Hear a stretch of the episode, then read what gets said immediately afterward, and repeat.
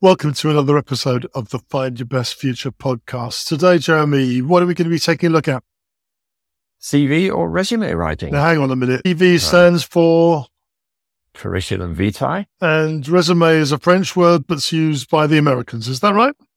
Well, curriculum vitae, of course, is Latin and resume is French, yeah. And actually they're synonyms, although the word resume is quite widely used in North America, not so much in the UK. But it's also spelled like resume, isn't it? To make things Yes, confusing. yeah, and they have some accents on it as well. right. Well, yeah, the, uh, in your version, but in North America, it's just sort of uh, without the accents normally, isn't it? We are classy kind of intellectuals, Neil. We want to put the accent in Okay. here just to make it just before we start, it's basically in the UK we use CV or curriculum vitae, and in in the rest of the world, the resume is probably uh, Yes. the word that would be used. Uh, but they are interchangeable. Is that right? they are synonyms. Yes, so it doesn't And- really matter which one you use. And whichever one you use, it's really, really important, isn't it? This thing. Yes. Okay, and we're going to take a look at that today and drill into to all the aspects of creating a great one. Okay, we'll stop there. Music, music. Indeed. Three, two, one. Okay, so now we know that they're the same curriculum vitae, vitae, CV, and resume. Could you sort of fill us in on why they are important? Or it is important. Well, Well, you're almost certainly familiar with the idea that you'll need to write a personal statement, a college essay, a motivation letter, uh, depending on the country you're applying to. But some universities may also require you to submit a CV or resume. Right. Now, it's important because it allows the admissions tutors a quick snapshot picture of the applicant. And it therefore follows that you need to make a positive first impression. Indeed. So and you- CVs and resumes are often sort of a one sider on a piece of paper. I guess they're also nowadays often linked with the LinkedIn website, aren't they? Um, Yeah. You know, that sort of digital version of it. And people do use these documents to, to learn more about you, don't they, very quickly? Yeah, I mean, uh, very often if I'm going to have an interview or meet with someone online, I usually just go and have a look at their LinkedIn profile, which, as you say, usually includes a CV. Right. It's, it's very useful. And, and so, Um, what is a CV? What's in it? What's included? in? Well, your CV can- make you stand out amongst all the other application application documents, not only through your past experiences in education, but also you can make it stand out by having a clear structure and layout, which is what we're going to be talking about shortly. Your CV needs to reflect your positive qualities as much as possible and your accomplishments. You do not need to draw conclusions. It's basically just a list of things you've done. right. Yeah. And So it's, it's really an at a glance document, I would say. Yeah, and obviously with the youngest people, for students at school, it might not be very comprehensive, but still important. Yeah, I sometimes joked with my students. I said, look, you're only 17 or 18. Your CV is short. I'm a lot older. It's going to be a lot longer because I've done more stuff. And that's okay, Um, isn't it? Yes, it is.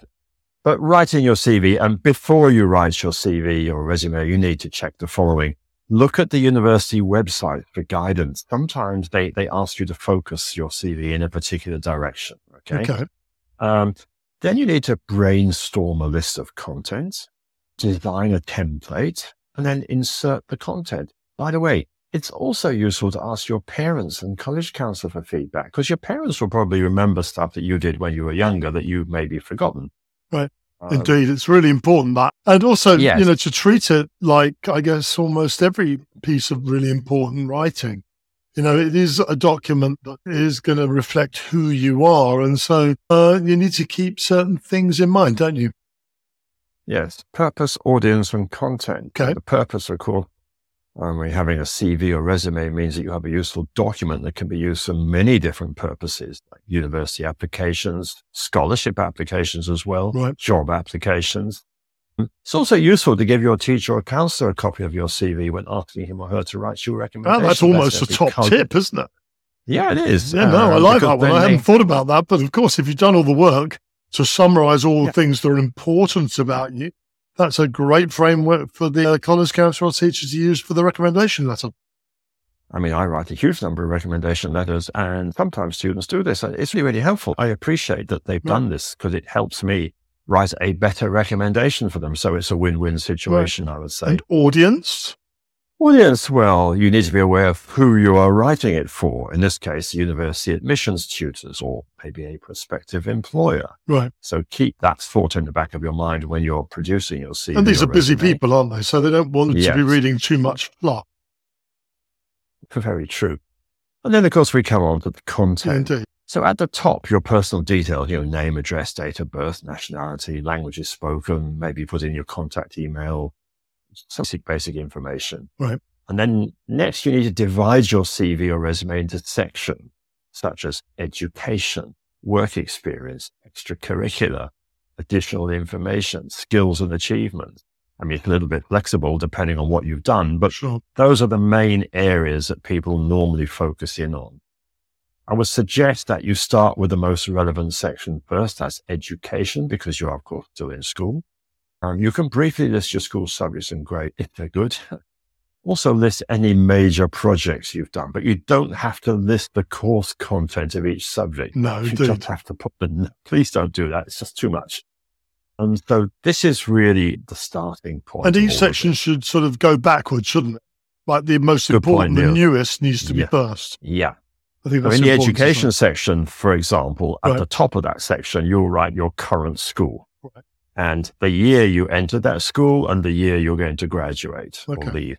Understood. And then you work backwards in time down the page. Right. Yeah. Okay, understood.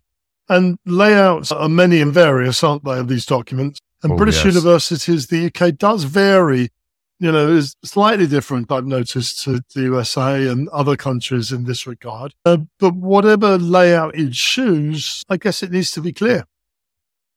Exactly. I mean, there are a myriad number of layouts. If you go on yeah. the internet, you'll see them. And many people like to use a template, yes. which they get off the internet and just slot in the information. And there's nothing wrong with that. But you do need to make sure it's an easy at a glance document. Sure. At the end of the day, that's what you're trying to achieve. And don't so get visual too fancy, layouts, right? No, no. Fancy visual layouts very like important. Playing around with fancy fonts and turning things ah. sideways and putting them with shadows and stuff. That doesn't look yeah. good, does it? I've seen those, yeah. No. yeah. Just straightforward, please. Really e- quite boring. you know, classically clear and, you know, quite boring would be probably the way that most students would describe it.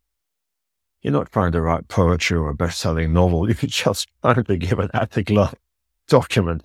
Yeah, indeed. Um, indeed. So, yeah, I mean, things to think about. Yeah, yeah easy to read font, not right. one of those fancy ones. Indeed. Font size, not too small in case a person's a bit, you know, eyesight is a bit challenged. And keep things consistent, I guess, as well. You know, make sure that you do the same thing throughout the whole yeah. document. Yeah. Spacing, bolds, underlines, it's got to be consistent. Otherwise, it just becomes a mess. Yeah. And reverse chronological order, we've just mentioned right. in terms of your education section, for example. And as I said before, just follow the guidelines on the university website. If there are guidelines and some have them and some not. And if they say maximum one page, then give them one page and not two. I think in this regard, you know, probably for school students looking at university, one page is the right size, isn't it? You know, for people like you and I, most job applications allow two sides. But that you've, you've done a lot of jobs and different things but you do want to make sure that it is easy to review, don't you? Yeah. If you find that you've done so many things they don't fit comfortably on one side, then sorry, you're just going to have to prioritize. List Indeed. the most important things. Indeed. And also, you know, lots of long descriptions are often, you know, not called for, are they? It's something no, that's very succinct and clear. Yeah, I mean, basically, just this, just list what you've done, not what you think about. Is that can go somewhere else, but not Indeed. in this document. And you know, in this context, bullet points are fine, I guess. Yes, indeed, because sometimes it's just much easier to scan your eyes across a page where there's a list of bullet point information. Yeah. And, you know, when you first do it, it looks empty, but it'll soon grow, won't it? Because resumes are, by their very definition, organic documents. They grow as you grow. That's a piece of advice I actually give to my students, and I wish someone had given it to me when I was a lot younger, uh, because when you get into the world of work, you'll be doing all sorts of courses and workshops and this and that. And you can very quickly forget what you've done four or five years previously Indeed. unless you actually make the effort to sit down once a year and update your CV. I've been doing this, but only for the last few years. For many decades, I didn't bother. And of course, there's a whole lot of stuff probably timed out by now anyway.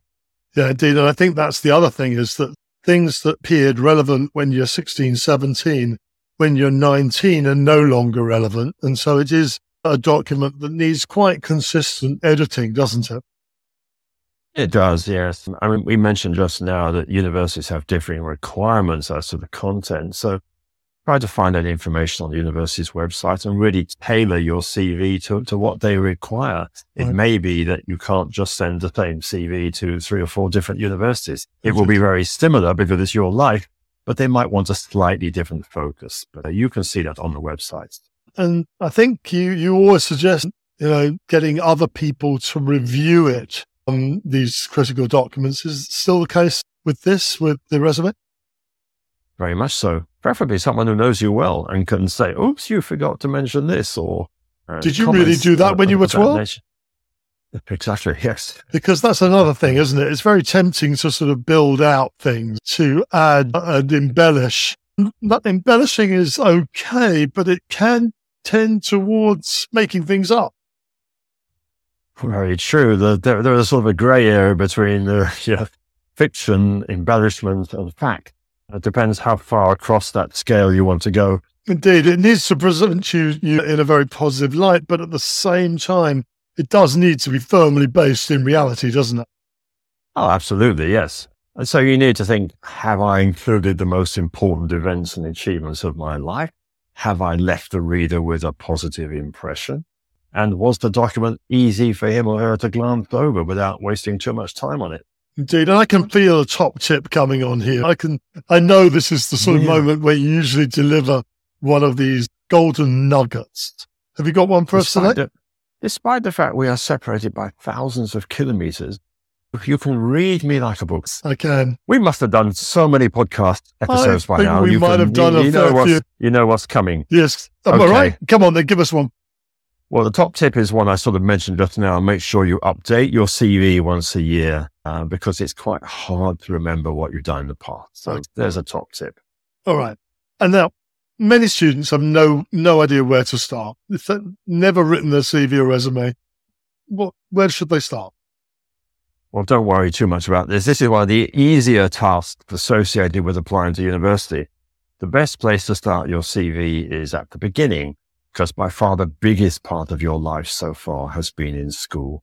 Right. So as I said, put your basic contact information at the top and then start with the education, your list of schools you've been in. That's Okay. the way to get started. And students often struggle to remember things they did when they're in the past when they were young. And that's just normal. It's part of growing up. Uh, does it matter if you miss things out, or do you need to include everything?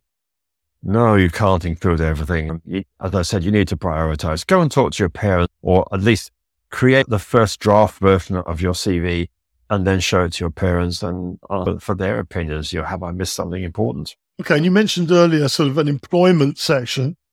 Many students have never done any jobs before they apply to university. Do you leave it blank or do you miss it out or what do you do? Or do you pretend? No, please don't pretend. it's quite okay if you're a school student and you haven't had a job. It, it- it's quite normal because in, in many locations you're not actually allowed to work. No, indeed. if And many international students just don't have that opportunity, do they? Exactly, because uh, they would probably have to have a special work permit, which Sure. they haven't got. Things like babysitting, probably not really relevant. If you have done a job or an internship, make sure you put it on your CV. Uh, but if you haven't, don't worry about it because the people reading it will understand. Okay, we'll stop there. Three, two, one. Okay, Jeremy. So, is this an important document for college admissions? Mm, Not all universities require a CV, but it does provide a useful overview and at a glance info, if you like. Yeah. And it can really help create a positive impression in the mind of the admissions tutor who looks at it. Yeah. And of course, it's going, going to support the rest of your application. It's the document that holds everything together, isn't it, as well? And they like to see a sort of congruent storyline and make sure that all the bits of your application are aligned. And if you're stressing something in a personal statement, make sure that the CV doesn't contradict it, I guess. Oh, yes, very important. Don't say one thing on one document and something contradictory on the other. You need to get all your ducks lined up in a row. Yes, indeed. And finally, important things to remember. Okay, layout. It needs to be visually easy to glance over. It consists of basic information about you. Uh, you probably have to prioritize what's important because, and you certainly won't be going into any detail. Okay. And on your resume, is there a sort of section on other interests like paella cooking or baking, uh, baking pizza? Well, we talked just now ab- about being honest and not making things up. so that's why I haven't listed cookery as one of my passionate hobbies, Neil. Although I have noticed on your social media uh, photographs, there is one of you with a, an apron on looking very professional in front of a large pan.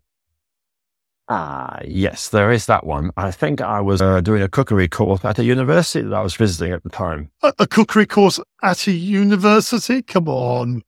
Perhaps I should clarify. College counselors get invited to go and visit universities, and the universities lay on obviously presentations about their courses and finances and housing and so on.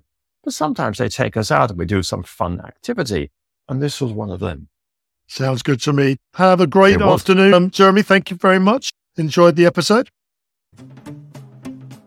Thanks so much for joining us today.